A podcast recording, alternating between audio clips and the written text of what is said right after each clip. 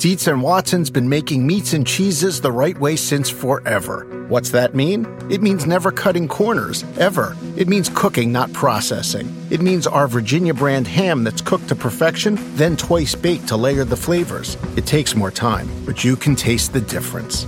We come to work every day to do it the right way, even if it's the hard way.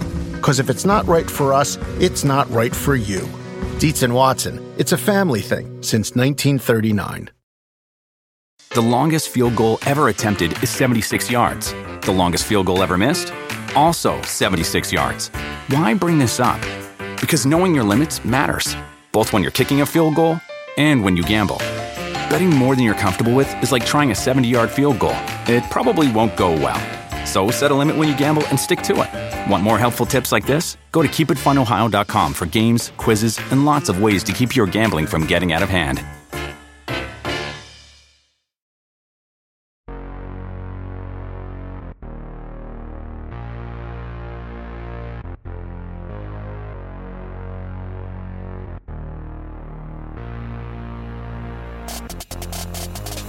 Hello, and welcome to the Circling the Bases podcast, proudly presented by NBC Sports Edge. My name is DJ Short, and with me here once again is Drew Silva. This is a taped version of the show. We're actually taping Thursday night, October 14th, just before the start of game five of the NLDS between the Dodgers and the Giants. It's going to be a good one. We're not going to touch that game since by the time this comes out Friday morning, you guys will know the results.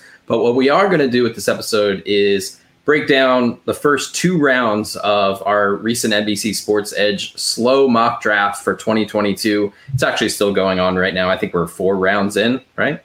Almost four rounds in, something like that. Um, so we'll go over the first two rounds. Maybe we'll talk a little bit about the third round, fourth round. We'll see how much time we have. But we also have some last minute Cardinals news to break down. So we'll do that. But we have a special guest with us this week, and that's our, our very own Hall of Famer, Matthew Pouliot. Uh, I was saying to Drew, this might be our biggest get of the podcast so far. We're super happy to have you on. So welcome. I thought you just ran out of other people to ask. I, just, I was, you know, I was last in line. I'm just trying to be nice. So there's a, DJ. I think the first DM I saw. I don't know if this was in you're like, oh, I, this is the biggest get yet, and that was the first message I saw, and I was like, oh, can you get like someone really famous? like, oh, it's, it's Matthew. no, but Matt, Matthew's the the godfather of of Roto World now, NBC Sports Edge, and it's good to finally get him on the show. I, I guess we've done like some. What, back in March, we did like a live draft thing that we turned into audio. So he's been on the on the podcast before, uh, but but never as a special featured guest on our Thursday night show. Yeah. So uh, yeah, we'll go down the we'll go through the mock draft and all that stuff. I want to give Drew a little bit of time to to vent on the Cardinal situation. I have no idea your feelings on this, but before we get to all that, uh, just a word to our listeners: the NFL season is in full swing, and the NBC Sports Predictor app has you covered. With Sunday Night Seven, predict what will happen on Sunday Night Football for a chance to win up to one hundred thousand dollars every week. It's free and easy to play. Download today from your app store or visit nbcsports.com slash predictor. Dietz and Watson's been making meats and cheeses the right way since forever. What's that mean? It means never cutting corners, ever. It means cooking, not processing. It means our Virginia brand ham that's cooked to perfection, then twice baked to layer the flavors. It takes more time, but you can taste the difference. We come to work every day to do it the right way, even if it's the hard way. Because if it's not right for us, it's not right for you. Dietz and Watson, it's a family thing since 1939. The longest field goal ever attempted is 76 yards. The longest field goal ever missed? Also 76 yards. Why bring this up? Because knowing your limits matters, both when you're kicking a field goal and when you gamble. Betting more than you're comfortable with is like trying a 70 yard field goal, it probably won't go well. So set a limit when you gamble and stick to it. Want more helpful tips like this? Go to keepitfunohio.com for games, quizzes, and lots of ways to keep your gambling from getting out of hand. Do you want a beautiful lawn? Enter TruGreen, the easiest way to get a great lawn. Just water and mow, and they'll do the rest. Weed control, fertilization, aeration, and more. TruGreen is the official lawn care treatment provider of the PGA Tour, and they have a verified best price, which guarantees you the lowest price with no compromise on quality. You do you. Let TruGreen do your lawn care. Visit trugreen.com, T R U G R E E N.com to get the best lawn at the best price with the best people. Guaranteed. So I think there's a football game going on right now, right? Mhm. Eagle, Eagles and uh, Buccaneers. Bucks. Yeah. Huh. Well, that's nice. Uh, all right. So uh, right at the top here, we'll we'll get we'll talk Cardinals real quick. We'll get into this draft.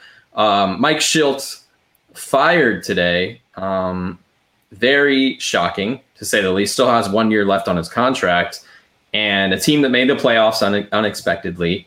Uh, 17 game winning streak. I guess they should have won 18 straight. Uh, maybe he'd still have his job. I don't know what what's going on with that. They did say philosophical differences.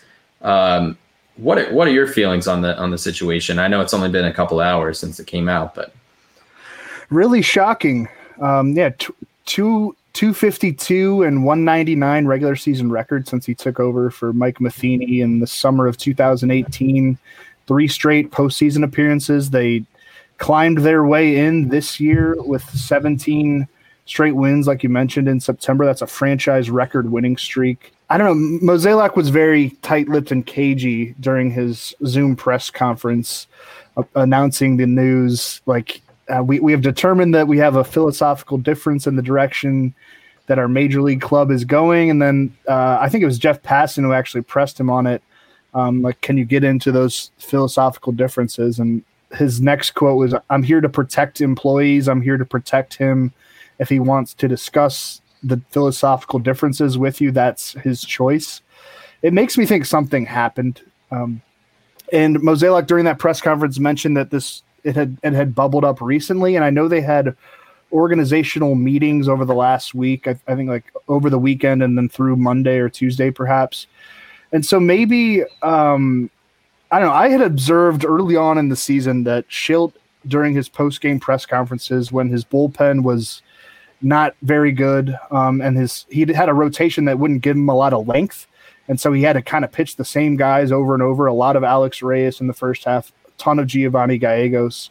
Um, and I and Shildt would not so subtly be like, "Hey, this is what we got. Like, this is what I have to work with. I don't have the bullpen arms. I don't have the the starters that I need."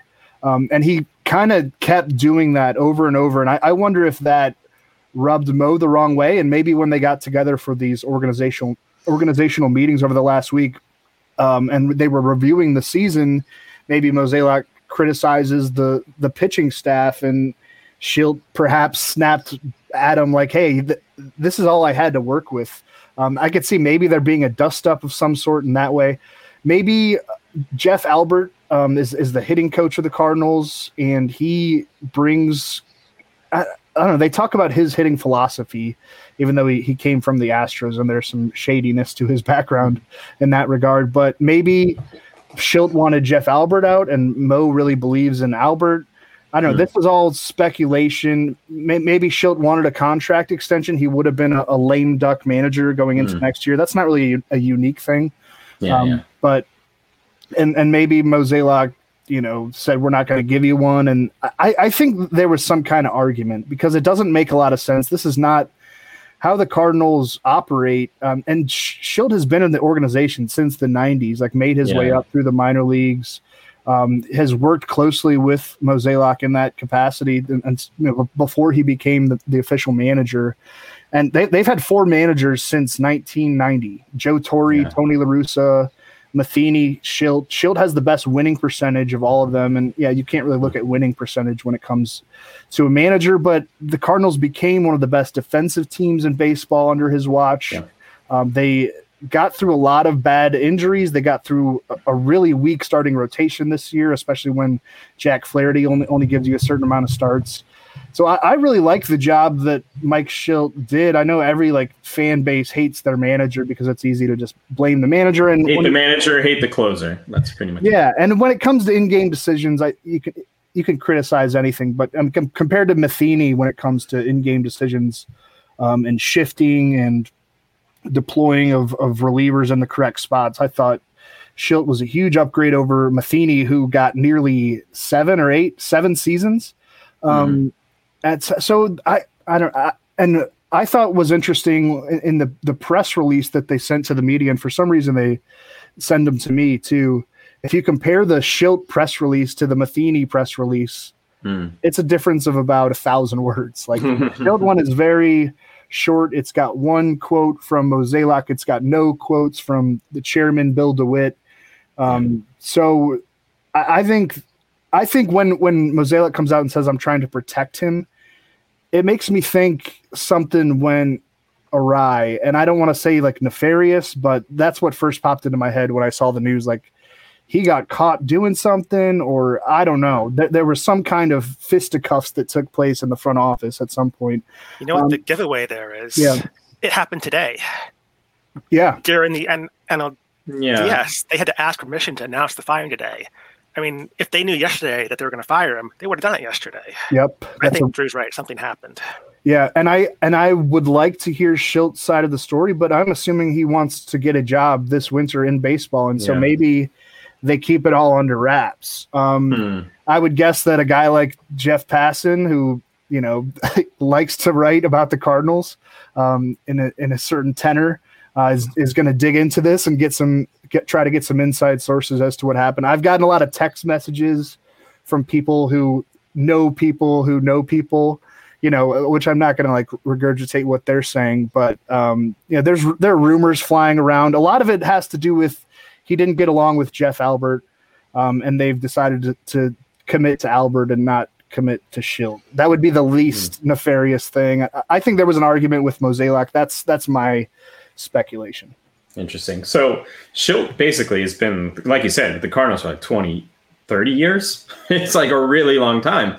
Yeah. Um, but I assume, you know, uh, it, assuming there's nothing like bad that happened here, like really bad, you know, whatever it might be, that he'll be a candidate for the Padres, maybe the Mets. Uh, You'd have to think so, right? They would be silly not to at least have a conversation with him if that's the case. Yeah, he's got a, a heck of a resume. It's short, but it, it's it's impressive what he's done at the major league level, and the players all seem to like him.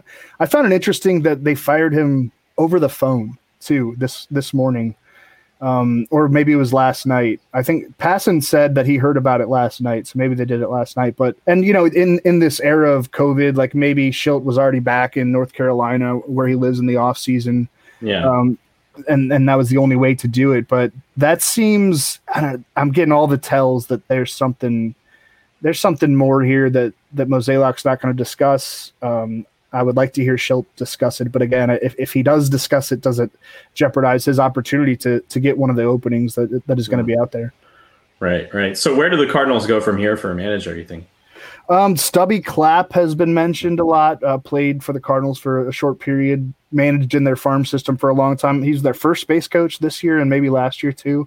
I could see that. Skip Schumaker. I, I know uh, Kevin Acee of the San Diego Union Tribune tweeted just before we hopped on that he's hearing from Padres players that they expect Schumaker to at least interview for the job.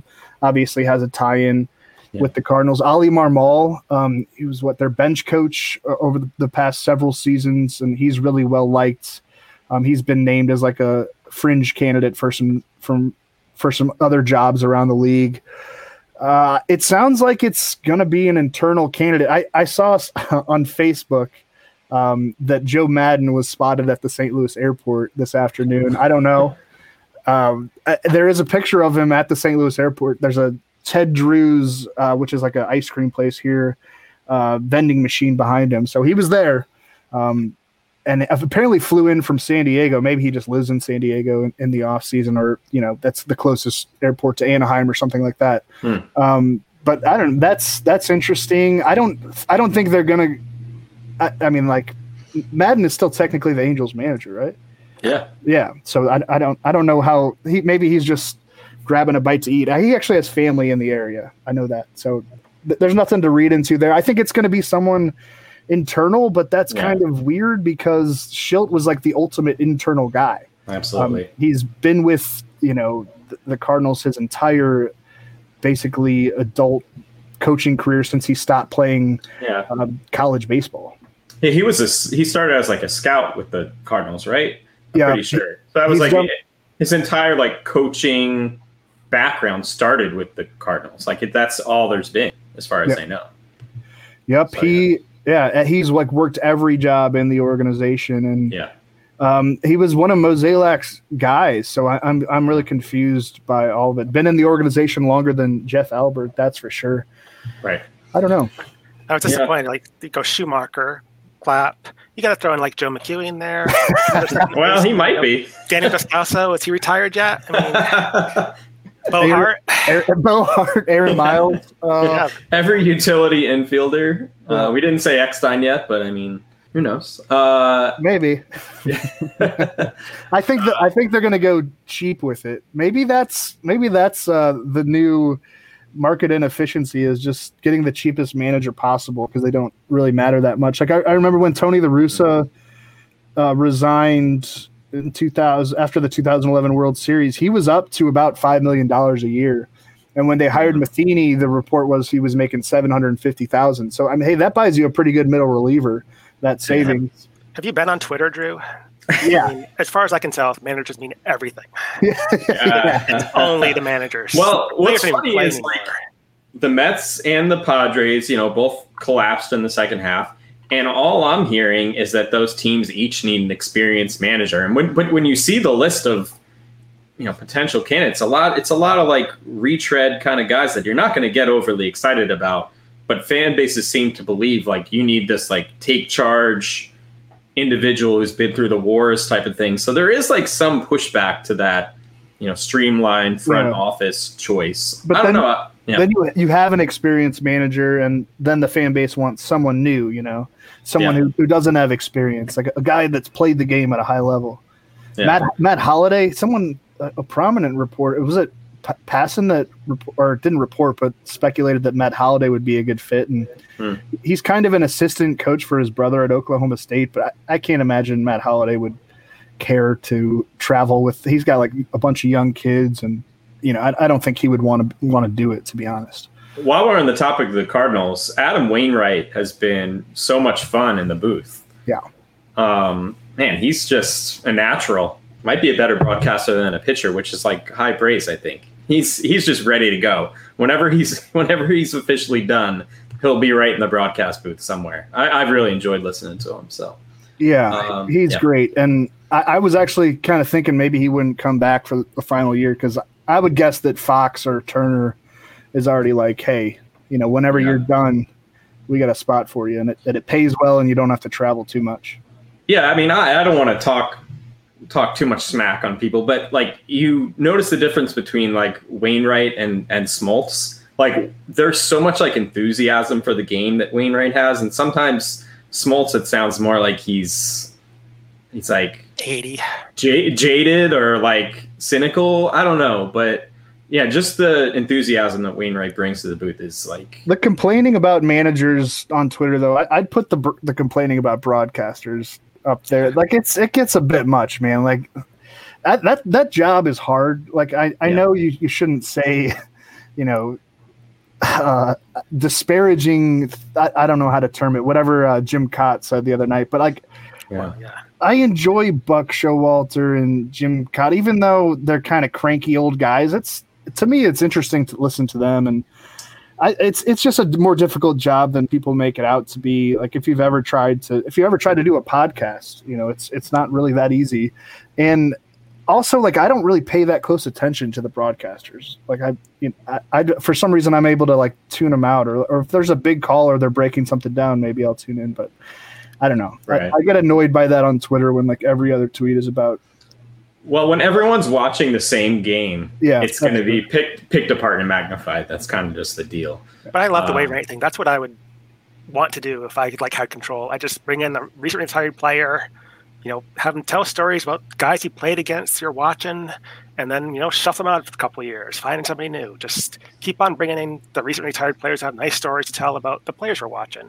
yeah. That's Right. fun. I wonder if Yeah. the the Manning brothers broadcast on Monday Night Football. I don't know if you guys have watched that at all, but yeah, I have. it's it's kind of loose and fun with former players who are you know well spoken and funny and have good personalities. Maybe broadcasting will shift a little more in that direction where it's a little bit personality driven. It's not necessarily all about the game, and then they'll have an option like the the Nerdcast, which I think we all enjoy. Yeah, on, for sure. Sunday Night Baseball. I, I think maybe they'll move in a direction where there's multiple broadcasts for you know whatever you whatever Yeah. floats your boat.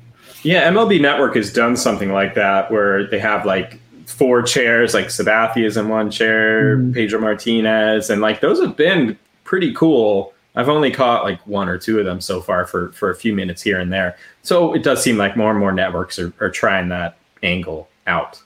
Um, I know some people hate when like Sunday Night Baseball turns into a talk show or like whatever national ESPN game turns into a talk show, but I don't know. People got to try stuff to catch the casual fan. So I I, I kind of understand it. And If you you want to be the nerd hardcore baseball fan, like you can watch your home broadcast or whatever. So uh, I do get that. But let, let's hop into this mock draft and and just to explain it. So uh, twelve teams, twenty three rounds. I don't have the full position breakdown, but we're doing corner infielder, middle infielder, utility, five outfielder, two catcher, and I think there's nine pitcher spots. Yeah, 14 hitters, nine pitchers. Yeah. Um, Ohtani is both a hitter and a pitcher in this, so two separate Ohtanis uh, in this draft. So just so you guys know, this is a standard five by five. So uh, and it's non OBP. Um, so uh, George Montanez got the first pick in this draft, and this was a, a random order selection, and uh, he chose uh, Fernando Tatis Jr. number one, which, you know, I understand that. It's hard to debate that. I think upside wise, he probably has the most upside of, of anyone. Also has the shortstop outfield eligibility, which is kind of sneaky and cool. Yeah. Um, but I, I wonder how you feel about this, Matthew, because I know how much you love Trey Turner. And I think if there's any year to take Trey Turner number one, which was like maybe debatable in previous years, but next year I'm all on board taking Turner number one. I wonder what you think. I have Tatis number one right now. I haven't obviously I've not started my projections. Nothing I say tonight is at all definitive in my opinions for next year. So I'm just kind of going on basically what I I do a fun midseason ranking every year to do the way too early next year rankings. So I had to Tatis number one then, and I just think it's obvious. I think he has the most upside for sure. He's definitely riskier than Turner and Soto and Guerrero, but uh, I haven't gone a deep dive on Turner yet. I don't think he can hit for 330 every year, but he's I'll definitely close. top three. Yeah. Yeah, he has a 317 average over his last 329 games dating back to the start of 2019. Also has a yeah, 900 OPS in that time too. Dodger Stadium is a tougher place to hit for average than the Nationals Yeah. Park was, but better power. So That's true. I mean, he's right probably there. better lineup, a Yeah. deeper lineup too. So Did we hear more about uh, Tatis possibly having that shoulder surgery? I remember there was a report in like early September that he was leaning toward not having it, but was going to have to discuss it with the team and his family after the season. I guess there hasn't been any more word on yeah, that. but- no, I don't think if he's It's going just to do it, one he of- has to do it very soon. Yeah, probably. Yeah, I mean, it would have behooved him to do it right away as, Yeah. as the season ended if he was going to do it. So As soon as the Padres are eliminated, really. Yeah. Yeah. yeah. So if he hasn't done it yet, he probably won't. Just one of those things. It's it's a matter of time before he'll need it. But I guess maybe an off season of rest could help. But I feel like that's something that's just going to continue to pop out. right. But he's almost been like uh, Wolverine healing. like every time he went down, he It's was like, like oh, yeah. fine. He was fine in a week and like would hit a home run like every the first game he's back every time. So Yeah, I mean, that that's certainly the most fantasy upside on the board. Yeah. I, I'm I'm with you, DJ, and maybe I'll change my mind, but Trey Turner is super attractive to me if he's going to be hitting where he is in that Dodgers lineup, and you know possibly any any spot between one through three. We'll, we'll see what they do when Corey Seager probably leaves as a free agent. yeah. Um, and what they do, what what they do with trades and pickups in, in the offseason too. But he's going to have a prominent lineup spot in that lineup. And Dodger Stadium's a little more difficult to to hit for for average and power than where he's been, but you know, sometimes not. Yeah. The second base eligibility really helps. Yeah, I was gonna say that, yeah. Marshall and shortstop right now. Yeah, second base is terrible, man. It, it's just not good. Um, and the other thing, you know, Drew and I talk about this when we're doing our position rankings every year. When you're picking in the first round, first, second round, like I feel like you're looking for like floor and safety. You're not necessarily looking to draft the player who you think is going to be the number one ranked fantasy player, but you know, Turner, you know he's going to run. He's going to be at the top of the Dodgers lineup. There's, I feel like there's a lot more safety there um, than with Tatis, who clearly is, you know, most talented player in baseball. Maybe Juan Soto maybe has an argument, but uh, fantasy wise, certainly. Um, but Turner just feels safer to me across the board. Was I might change my ago we were mind. about how injury prone Turner was. yeah, no, I know what you mean. I feel like a lot of his injuries have been like freak injuries, though. Yes, that never While turned me off. Tatis could be more like chronic. So yes, that's where I would I would differ as far as that. But um, so uh, Vlad Guerrero Jr. number two to Seth Trachtman. You know, it's hard to debate that. Um, I think if there's a clear one through four, you know, we have Tatis, Vlad Jr., um, Colin Henderson, one of our circling the bases hosts, took Juan Soto think he's in number the top three. Oh. What, what's that? I don't think Colin Henderson's in the top three. and we had Trey Turner number four. So Turner went all the way down to four, uh, which is interesting. Colin has top, top three hair on his staff. Yeah, no, that's a good. That's a good point. Sorry to keep derailing you, DJ. but Soto, like, I, I feel like there's only so high you can pick Soto, just because uh, you know he'll steal his fair share of bases, but he's not going to steal twenty. And when you're looking at the top of the board here, even with Guerrero, it's like, yeah, he's a he's a four category guy. Like that's what he is. So he has to do really well in those areas to justify where he is. For me, I still tend to try to get something in all categories in, in the first round if I can for a hitter. Um, so yeah, I think I think Vlad and Soto ahead of Turner probably not the way I'd go, but also like you're splitting hairs at the top of the board. I think. Based on the way he ran this year, I don't know if Soto Soto should be running at all. Really, Yeah, no upside there. Well, I mean, he said like at, uh, at the start of the year that he or in spring he wanted to steal twenty bags, um, but yeah, you don't need to do that. One, just a hit lot the of. Soto, whether he goes, a lot of whether Soto goes that high, I think depends on who they get to bat around them this, next year. Oh, that's that's a good point. I, and I said that in the team roundup that I had for the Nationals too. It's like these little things all add up when you're talking about the top of the board. And certainly you don't have to worry about that with uh, Tatis, which actually the Padres lineup in the second half was terrible. That that is something that you should think about too. But Blue Jays, you don't have to worry about that. Dodgers, Yeah. you don't have to worry about But that. yeah, in a non-OBP league, you got- you got to think about that with Soto. Like, how many walks did he draw after the trade deadline? Yeah. Yeah, it's true. And he didn't get any more aggressive. Like I think he chased less frequently after Yeah. the trade deadline. Like it didn't change his approach at all. He wasn't trying to do too much.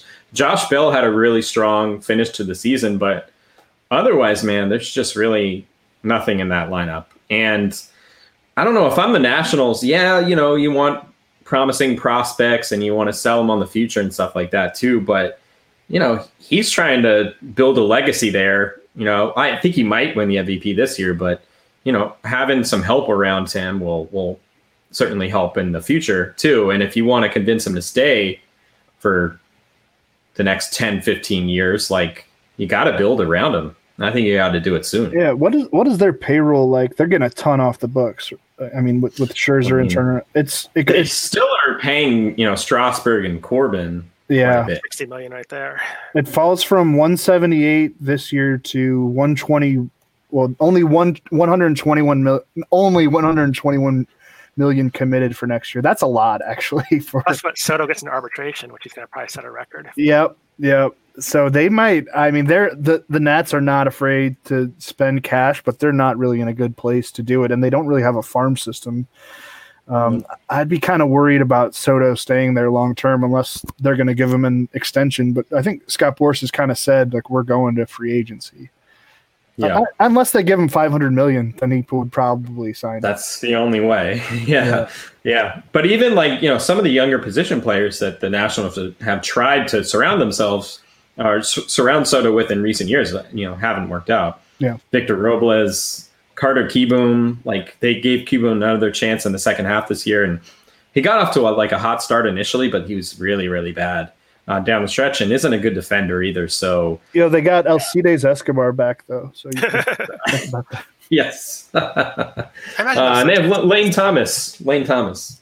they'll sign some Don't know. stopgaps. I'm sure, like you know, Yeah. bring in a Joc Pederson, you know, bring in a right fielder, Yeah, I mean that. uh, center fielder. You know, Yeah, I, I would say something to consider, uh, especially doing this draft. Like I, I don't want to spoil it, but I took Trevor Story in the third round, and I'm thinking about like where he's going to land. Um, and I think this this off season, like land with a team that is actually going to spend this winter. And I could see some bottom half clubs still crying poor related to the pandemic and. You know, maybe they're right to do that in, in some ways, and, but we'll see with the new CBA. Like, if we do get one this winter, we'll see what that does to club finances and free agents and whatnot. Ton, there's like a ton of mystery there, and you know that I'm glad that we don't have to focus on just yet. It's it seems like Yeah. you know most of the leaks when it comes to the impending CBA talks. Um, it seems like most of those have come from the owners' side, not the players' side. And it, Major League Baseball and Commissioner Rob Manfred and, and the owners would, would prefer to just focus on playoff baseball right now. But that's looming for for guys who are free agents. And and either way, either way it goes, I think a lot of the top free agents are going to be signing with big money, already poised to contend teams. I don't think we're going to see a, a I don't know a team like you know a bottom half market, bottom half payroll type team take the plunge on a guy like Story or Scherzer or you know th- there's a huge free agent shortstop class, and it, it might be a buyer's market if you need a shortstop. But Yeah. other than that, we'll kind of we'll kind of see how the the CBA thing goes down. Yeah, I think the Tigers are going to sign someone. I, we'll get into our, our our off-season preview in a couple of weeks, but you know, if there's any team that I could see spending some money and surprising some people, I think it's going to be the Tigers. And Yep. I, I see like Correa going to the Tigers. I don't know why, but I feel like that's the one where I'm like, that's a real possibility. Um, but getting back to the draft here, we had Matt Williams taking Jose Ramirez, number five. And Drew, you took Mike Trout, number six. I was really curious to see where Trout would go because even in some early mocks I've looked at, Trout actually fell late first round, early second round. I feel like, you know, doubting Mike Trout is is like always a bad idea, but certainly it's it's not like a slam dunk slam dunk anymore that he should be, you know, in that that top first round area. Yeah, I mean the, the worst calf strain in world history. Yeah. and at least modern medical history. Um, there was a, a funny Roto Pat tweet about it. I can't remember the exact words, but A funny Roto Pat tweet. What? yeah, I know. He, if if you throw a lot of crap at the wall, some crap will stick. You know, it's a qu- quantity over quality operation over there at, at Roto Pat. There's a lot of like history references in, in Pat's tweets. It's almost like Dennis Miller. Sorry, I, I don't mean to compare him to Dennis Miller. Sorry No, about I- I- as soon as we get off here, I'm telling him. You, um, but yeah, I mean, like, what happened between late May and the first week of October, like the when Trout went down at the end of the regular season, the St. Louis Blues, all these banners behind me were, were bounced from the first round of the 2020 2021 NHL playoffs before Trout got injured, and the Yeah. 2021 2022 NHL season just got underway on on Tuesday night. Go Kraken!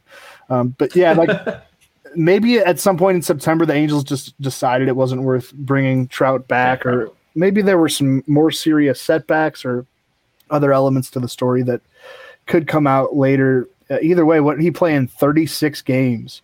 Um, obviously, a huge disappointment in fantasy, but you'd have to think the calf will be fully healed by next spring, or it's probably already healed here in mid October, and that he'll have a fairly normal off-season program. And he did what Mike Trout does in those 36 games, batted 333 with a 1090 OPS. That would have been his highest career OPS. Um, again, the sample size is small, but you know the we talk about how the speed has diminished, and he stole only one stole. He only stole. He stole only one base uh, during the condensed 2020 season, but um, you know there there have been peaks and valleys in that category for Trout throughout his career. Like what he had 49 as a rookie, 33 the next year, 16, 11, then up to 30, then 22. It's like if he decides to run, um, he can he can still run. He's still one of the fastest. Well, he's he's up there at least like 90th percentile, and only 30 years old. I, I could see him getting you double digit steals and a, a ton of power. And you know, the Angels, if Anthony Rendon can stay healthy, and if we'll see what they do this winter. But Jared Walsh had a nice breakout year. Um, and Ohtani, obviously, if he can stay healthy, he's a masher. Jo Adell came on it towards the end of the season. Um, David Fletcher had a terrible season, but he you know could bounce back. Brandon Marsh showed some flashes at times. That could be a good lineup. I don't know what they're going to do about their pitching staff, but you know that's not really relevant to the the case for Trout. I, I think he's a, a great solid pick at, at number six. I'm not worried about the calf at all. Yeah, it has appeared hasn't appeared in more more than 140 games since 2016. Now some of those are freak injuries too, but like that was kind of surprising to me to see that before I, before we came on the show here. Well, Um, the Angels haven't really been playing for anything in the second half, so maybe they they let off the gas. But no, you're right. It, it has been some some minor freak injuries when you know he plays a hard game, a hard nine. Yeah. Yeah, I just I hope it's not like you know how Josh Donaldson started getting the calf thing and now it's like it pops up like every year at some point. Hopefully that's not the case with Trout, but it's something in the back of my mind. So our first pitcher off the board uh, was Dave uh, Shovein, and he took uh, Gerrit Cole, number seven overall. Are we cool with Cole being the first pitcher off the board? I think that's the only real option right now. We don't Yeah. have about Degrom to you know put him up there. Yeah. I think it's pretty obvious that Cole's number one, Yeah, a safe one. um, the, Yeah, the the sticky stuff thing uh, is in the back of your head and how poorly he pitched in the AL wildcard game, but I don't know, like right around the sticky stuff crackdown, he had some problems, uh, but then it seems like he may he maybe figured it out, or I don't know. You, you guys noticed that yeah. whiff rates are back up in the postseason. Um, Yeah. because once you're if you're a pitcher, you see they only check your hat and the inside of your belt. Like you can have it in your back pocket. It's, yeah, it's a lot of theater going on, I think. Yeah, and Um, I I don't know. I I I think that pitchers are still going to try to to get away with it. Um, Maybe Sure. figure out something legal next year. They Yeah, come up with that- like that would be the smart thing to do, but we know how Major League Baseball operates. yeah. So uh, Acuna goes number eight overall uh, to George Bissell. I was interested to see where he'd go also because I thought about ACL. him. I thought about him at six, um, but what he he suffered that injury in late July, mid early July, right? Or was it late June? Somewhere It around early July. It's late June, early July. Yeah, sounds Yeah. right. and they said nine to ten months. So that means Mm-hmm. he's probably not going to be ready for, you know, the first month of the 2022 season, right? If I don't know. I guess it's probably guess- might be too soon to tell. I don't know. yeah, it's probably too soon to speculate. And he's a young guy who could heal quickly from it, uh, Yeah. but. I, I didn't feel comfortable enough. He should definitely be a first rounder with the upside. That's you know number one overall upside if he's ready for the the start of or ready for the start of the season. Yeah. I Yeah. would think there's a chance, and plus, you know, hopefully they'll have the DH next year in the NL. That would True. help. Mm, yeah, that's a good point. Um, so uh, Chris Crawford, um, right now he's he's at first pitch Arizona, um, checking out the Arizona Fall League, eating some pizza, sitting in the sunshine. I'm a little jealous. Uh, so Chirp- he took. chirping me on Twitter. Yeah, how he's he's tweeting. Of That's how course. he's spending his time Arizona. I, he's probably looking for baseball cards too. Let's be real. Uh, so Chris took Bo Bichette, uh, which I think is a good pick. Um, his approach worries me. Uh, kind of long term, I'm hoping we see some growth there with the with the approach. Uh, he's he's pretty aggressive. Maybe that'll catch up with them at some point. But um, you know, counting stats wise, lineup, I think you're going to be pretty safe there. Uh, I picked number ten, and I was really stuck between whether to take uh, Bryce Harper or who I ultimately went with was Kyle Tucker. And I went with Tucker because I don't think we've seen his peak yet. Uh, Tucker was hitting 175 on May 8th, which is crazy to think about. But from that date forward this year, he hit 329 with 25 home runs and 1,013 OPS. That's a span of 107 games, just 65 strikeouts against 43 walks in that time. That's basically a 38 homer, 115 RBI, 18 steal, 103 run scored pace over that time. I think the big factor with Tucker, though, is where he's going to hit in the lineup. Because if you look at Dusty Baker's lineup, you know, in the postseason, Tucker's hitting sixth, seventh.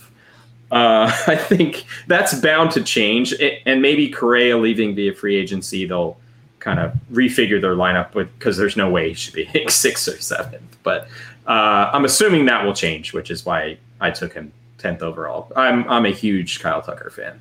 Yeah, he he had jumped into like fifth or fourth uh, at, at, various points this year. I'm surprised he's batting sixth or seventh in, in the postseason, but a lot of that was because they were they were missing Alex Bregman. Yeah, um, they want to do lefty righty. Uh, you know, every team wants to you know combat that potential reliever coming in. So I I kind of get it, but still. Also, if, if the Astros win the World Series, which is very possible, would it surprise you if Dusty Baker calls it quits no, we, we, shouldn't speculate, but that that would probably be the kind of way that he would want to go out. Yeah, yeah, I think that's probably one thing about Tucker. Yeah, uh, he actually did start hitting cleanup at the beginning of the year. He hit clean up the first series of the year, drove in six runs, then never did it again for like a month. Only four times all year. yeah, yeah, that's weird. Uh, I love Dusty Baker though. He's like my favorite. So. Yeah, I love him too. He's, the he's, perfect communicator. We said this when they hired him, uh, but the perfect communicator for that kind of team that's just going to be ridiculed. Like he, he's like, I don't really care. He's a cool customer, that's yeah. for sure. Very like, I, I, but he plays it well, like on both sides. He's like, it's something those guys will have to live with for the rest of their life. But you know, we're trying to win baseball games right now. He's just mm-hmm. like the perfect demeanor for the kind of questions that he doesn't get flustered. No. He's just cool. He, he, so, he, like smoked a joint with Jimi Hendrix. Like he's. I know he's an interesting guy. Yeah. uh, so Micah, uh, when Micah Henry, he picked next, number eleven. He took Bryce Harper. So as soon as I, as soon as I take Tucker, Harper goes off the board. And yeah, I mean, I think there was a case to take Harper before Tucker. That's totally fine if you disagree, because uh, their numbers kind of similar, really. Like the the upsides there. You know, they're not going to steal twenty plus bases. I think Tucker maybe could, but yeah, he could. Um, but Harper probably won't. Um, but Harper's going to get on base probably more. So, like, yeah, you know, I, I could see it either way. So, Matthew, then it was your your pick number twelve. Uh, you went with Rafael Devers, which, yeah, I, I especially with the state of third base, I think that was a good pick. I think it was the safest choice. I wanted yeah. Tucker. I was hoping Tucker would drop to me, but that didn't happen. My other thought was the guy I think I might have in the top ten most enduring projections is Luis Robert, hmm. and but Devers is safe. I picked Devers. If if I was dra- yeah, if I was drafting in your spot, Matthew, I totally would have been like, oh, Luis, do I do the the Robert thing? Yeah. He's more yeah. top fifteen than top twelve for me. Like, and I, what did he wind up for us? Like sixteenth, I guess. Yeah, I guess so. Yeah, mm-hmm. 13, 14, 17th. Yeah. Yeah, I mean, how he swung the bat after coming back, and also just the plate discipline as well. That was like a huge plus, and I'm very optimistic about what he can do next year. Yeah. Uh, it wouldn't shock me at all if he's like right in that top next year, next or not two years from now, 2023 drafts. He could be like a number one pick yep. kind of guy. He could be in that area. 2025 series last year. I think I picked oh, yeah. outfielder for 2025, five years That's away. Right. Yeah, we got to look back at that. I forgot we did that, man. We yeah. we did so much stuff. Uh, oh we, yeah, we were trying to kill some time. Yeah, no, that's it. Yeah, I, I, need to look back at that. Yeah, um, but I love what Devers is doing right now. Like yeah. you see him at the plate now. Every time he swings and misses, it's just like it's he's got a forearm injury apparently or something. Mm-hmm. And it mm-hmm. seems to be killing him once he every time he swings and misses, he's still taking these huge cuts and hitting bombs anyway, and just yeah. gotta love it he is a great pure hitter who you know could only get better and better. I agree. So you went right back. You went safe with Devers, but then you, you went risk with with Degrom um, right after that. I couldn't uh, go to pick yeah. 36 without having a pitcher. So yeah, no, I get it. Who you take? It's either Degrom or Buehler. I thought, and Might as well shoot for the moon, right? Yeah. What's your take on Degrom, DJ? I don't feel great about it at all. Yeah.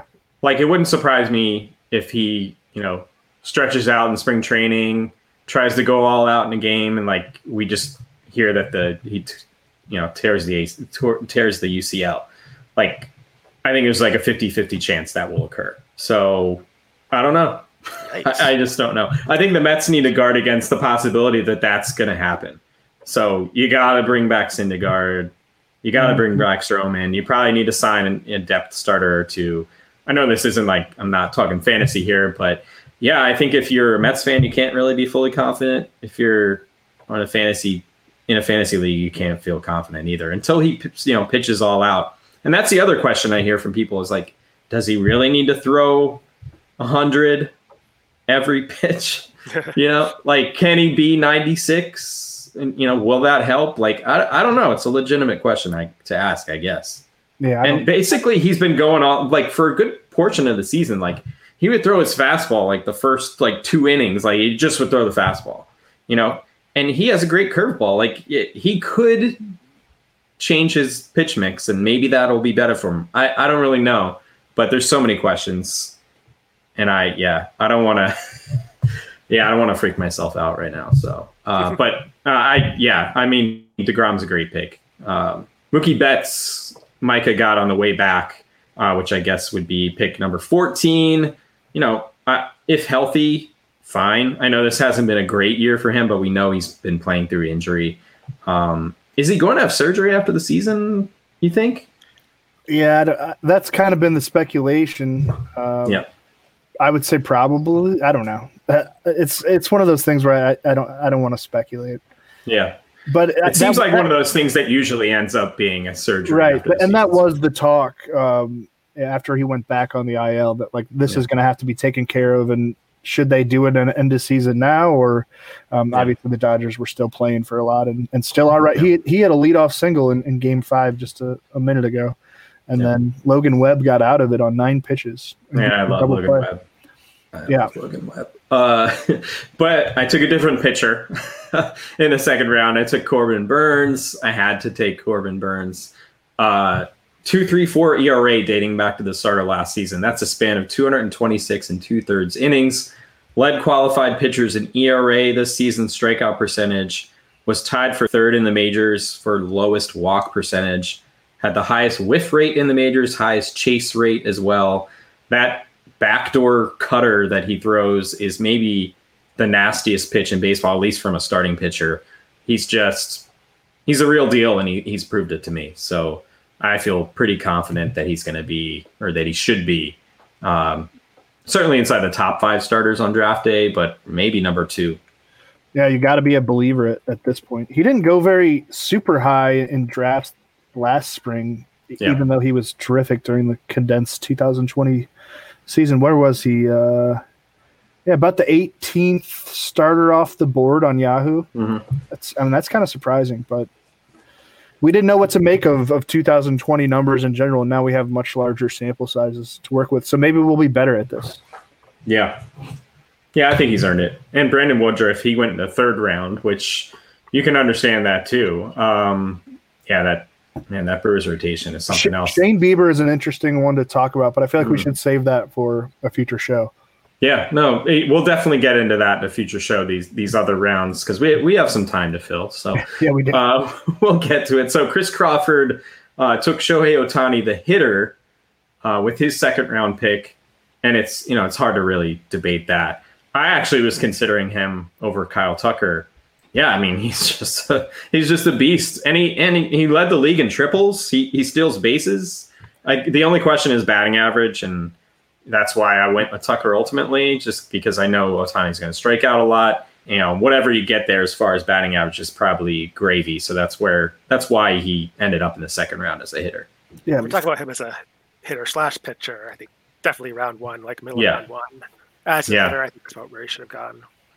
Yeah, I actually think that George in the first round originally meant to take Ohtani, and I had to remind him that he was a hitter and a pitcher separate. So yeah, that kind of shows you where he might go if he was, you know, both a pitcher and a hitter. So Um, and we already mentioned uh, Luis Robert went in the second round. That was with George Bissell.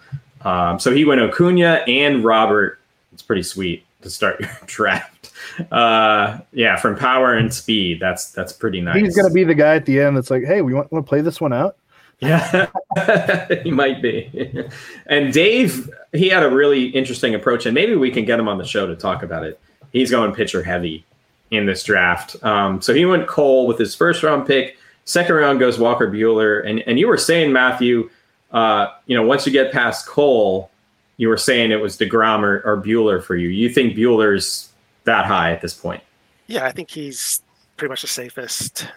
He's not going to probably you know threaten to strikeout lead in, but as Yeah. far as safe Yeah, I mean, numbers everywhere, if you remember last year, the Dodgers really didn't push Buehler at all, but this Yeah. year they just let him go. yeah, the He's reins pitched- are off for sure. Yeah, he's pitched super deep into games, and yeah, the win potential, especially if you're pitching that deep into games, is is through the roof on a talented Dodgers team. I expect the lineup to be really good next year too. Um, and then Drew, you went Max Scherzer, so Trout and Scherzer, your early 2010s uh, fantasy team here. Uh, but yeah, I mean Scherzer's a beast, and he's showing. I, I had some doubts about him coming into this year. I'll be honest, but I up until maybe his last couple of starts, I thought he was the front runner for the NL Cy Young Award. Yeah, man, I, I've had doubts about him since like 2009. Yeah, but yeah, still an absolute monster at age 37 with no indication that he will stop being an absolute monster at any point in the immediate future. Um, 1.98 ERA, 89 strikeouts, only eight walks and 68 innings after he joined the Dodgers at the deadline. Carrying that over into the playoffs to Free agent this winter, uh, almost certain, almost certainly going to wind up on a contending team, if not back with the Dodgers. Um, I see him getting a, a short term, but like massive average annual value type of contract. And I, I think there's only a few select clubs that he'll go to or that will give him that kind of. I'm thinking like two years, 65 million, two years, 70 million, um, Yeah. with, with a $40 million option for 2024. yeah, he's going to be like Clemens, like late in his career, like just taking like one year ridiculous deals. Yeah. I, I see that he could go year to year too. and and the buyout has like a thirty million dollar or the, the, the forty million dollar club option has a thirty million dollar buyout, so it's like a hundred million dollar contract. I could see it. Yeah. it, it could happen. and I think the Cardinals should do it. Well, he has ties there, right? He's from St. Louis, man. Yeah. He, he called John Mozeliak apparently when he was a free agent. He called him twice. He said he's told this on this story on radio and like, hey, I, I want to come there. But that was the year after. What was it? The year after they went to the 2013 World Series against the Red Sox, and they had a 22 year old Carlos Martinez, Shelby Miller, uh, Michael Wacha. Was he up at that point? Um, Yeah. Yeah, um, Trevor Rosenthal, who they were talking about maybe making a starter. Yeah. So they felt really good about their pitching. Um, whatever. That would be really interesting. Scherzer and Wainwright, you know, headlining the Cardinals rotation with Goldschmidt, Arenado, Molina. Like that's They need a shortstop, man, and it's a buyer's market for shortstop. With maybe get Seager, left-handed bat, um, or Trevor Story reunite Arenado and Trevor Story, I, I think that's a very strong possibility. I and then feel. Schwarber for the DH spot. We're done. You've solved it. You've solved it. You're welcome, Mo. So Matt Williams went Jose Ramirez in the first round. He takes Starling Marte with his second round pick. Uh, Marte is going to be a free agent this winter, but you know I love Starling Marte. I feel like he's been an underrated player for for quite a while. He's been like the poor man's like Mookie Betts, Mike Trout for totally. a, you know a few years because he'll hit for average. Give you a little bit of power. You know, steal bait. And this year was ridiculous how, much he ran, uh, especially after joining the A's. Um, but that speed gives him a really nice floor. I, I would assume he's going to end up signing with a contender. Um, gives you that five category ability to get him this late is actually, I think, great. He's 33 years old, but it, it seems like he's not slowed down the speed at all. In fact, he's increased um, yeah, the aggressiveness on the base paths. And you're right. I think he'll be hitting very high atop a very good lineup, whatever happens this winter. Probably not the A's. I don't really Yeah. see them doing that, but um, The Cardinals, perhaps. you, you keep the, these are brilliant ideas. every every marquee free agent, perfect. Uh, so so Ryan Boyer went Trea Turner in the first round. He got Freddie Freeman in the second round. I mean, you can't can't hate on that. I mean, Freeman got off to a slow start this year actually, but he pretty much ended up at his normal awesome numbers. Uh, and I love the Braves lineup, especially when they're fully healthy. I know they've kind of patched it together to to get where they are, which is really impressive. Uh, but he's just steady as it gets at a position that's kind of been up and down over the past couple of years. So. Yeah, the, the, way Boyer went there with Trea Turner, then Freddie Freeman, you'd feel really good about that. Like, you know, covering every category possible. And with Freeman, he's just super steady and solid. I, I know he had that kind of down first half, but yeah, turned it on in a huge way in the second half to the point where he's going to get some MVP votes, perhaps. So Colin, with his uh, he, again, he went Juan Soto first round. He gets Manny Machado in the second round. Uh, any thoughts on Machado? It's safe. Yeah. I mean, not that he has, he hasn't. You know, that's a little high. Then I'd, I'd probably gone shortstop there, like Bogaerts or Seager. But I mean, you can't argue it. He's extremely durable. He's going to get you 30 homers, 100 RBI probably, and you know, take it. It's third base. It's not a particularly deep position. It's that's true. That's yeah. true. Neither is second base. Ozzy Albies the first. Well, I guess technically Trea Turner's the the first second baseman off the board, but uh, primary second baseman Ozzy Albies uh, goes to Seth Trachtman with his second round pick, and you know Albies he got off to a slow start too, pretty much like every Brave hitter did mm-hmm. for the most part. Uh, but he bounced back in, in a huge way. Um, I'm a huge Albies fans. I, I really like that one. But our final pick in the second round, that's where we'll cut things off here. Um, uh, George Montañez went with Cedric Mullins, and I love talking about Cedric Mullins. Uh, just the unbelievable rise that that he had this season. I, I, mean, like think about it. If you looked at this mock, like in April, if you got like a sneak preview of what a 2022 mock would look like, and you see Cedric Mullins up here, you'd be like, "What? Right. Like what, what other of these would really stand out? None of this, uh, none of these other picks would be that shocking. No, I, am yeah, that's, that's a good point. And two years ago, Burnes weren't pretty shocking to be in that high. That's true. Yeah. yeah, I'm saying like this spring. Yeah, okay, yeah. And I think even we, we're going to go a few rounds further, and there won't be that kind of guy that has. No. I mean, he, he was undrafted. Yeah, you know, and and to all of a sudden be worthy of a top 24 pick it's incredible, and we we've talked about him all the time on this show, but it all checks out. Everything that he's doing. Like, is he going to be a 291 hitter? I think he's probably closer to. I don't know. The speed helps him get there, but he's probably closer to high 270s, 280s. Um, but 30 30, I mean, playing in that ballpark on, on a team that's going to bat him lead off or, you know, probably still at lead off or very high in the lineup um, and is going to let him run and yeah. and hit for power um, at Camden Yards as a as a lefty bat. Uh, yeah, I, he's I, one of those guys. It. He might go like undervalued because of how bad the Orioles are, but their lineup is not bad. Yeah, and it's only going to get better. I, I, I need to tell that to Orioles fans. It's only going to get better. Yeah, when's Adley Rutschman going to arrive? I, we'll see. He's like a free agent after six years. Yeah, they're going to yeah. play some games there, but um, I, I, would sure. assume he'll be up at some point next year, right?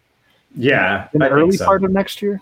Hopefully, hopefully, but yeah, I think I think the future's bright for for the Orioles in general. But I think that lineup's only going to get better, so that can help the case there with Mullins. The speed, as we always talk about, like it gives you that floor where maybe if he's not a second round, he doesn't deliver second round value in the end you're still getting pretty good value because of the speed, because of the volume at you know in the lineup there in in Camden Yards. So I I like it. I like it a lot there.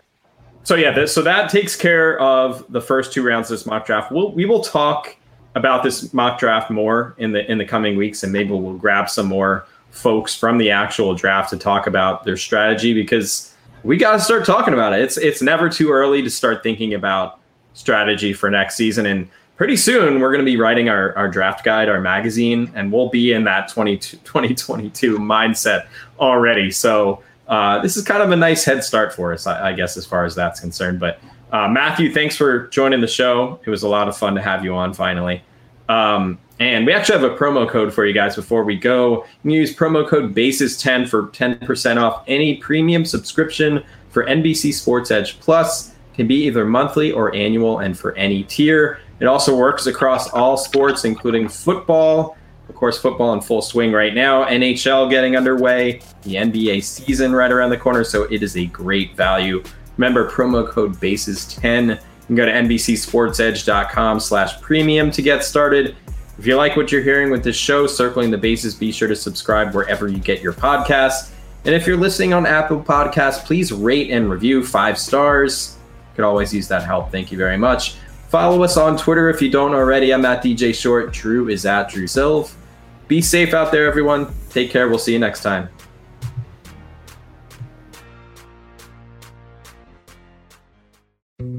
Dietz and Watson's been making meats and cheeses the right way since forever. What's that mean? It means never cutting corners, ever. It means cooking, not processing. It means our Virginia brand ham that's cooked to perfection, then twice baked to layer the flavors. It takes more time, but you can taste the difference. We come to work every day to do it the right way, even if it's the hard way. Because if it's not right for us, it's not right for you. Dietz and Watson, it's a family thing since 1939. The longest field goal ever attempted is 76 yards. The longest field goal ever missed? Also 76 yards. Why bring this up? Because knowing your limits matters, both when you're kicking a field goal and when you gamble. Betting more than you're comfortable with is like trying a 70 yard field goal, it probably won't go well. So set a limit when you gamble and stick to it. Want more helpful tips like this? Go to keepitfunohio.com for games, quizzes, and lots of ways to keep your gambling from getting out of hand.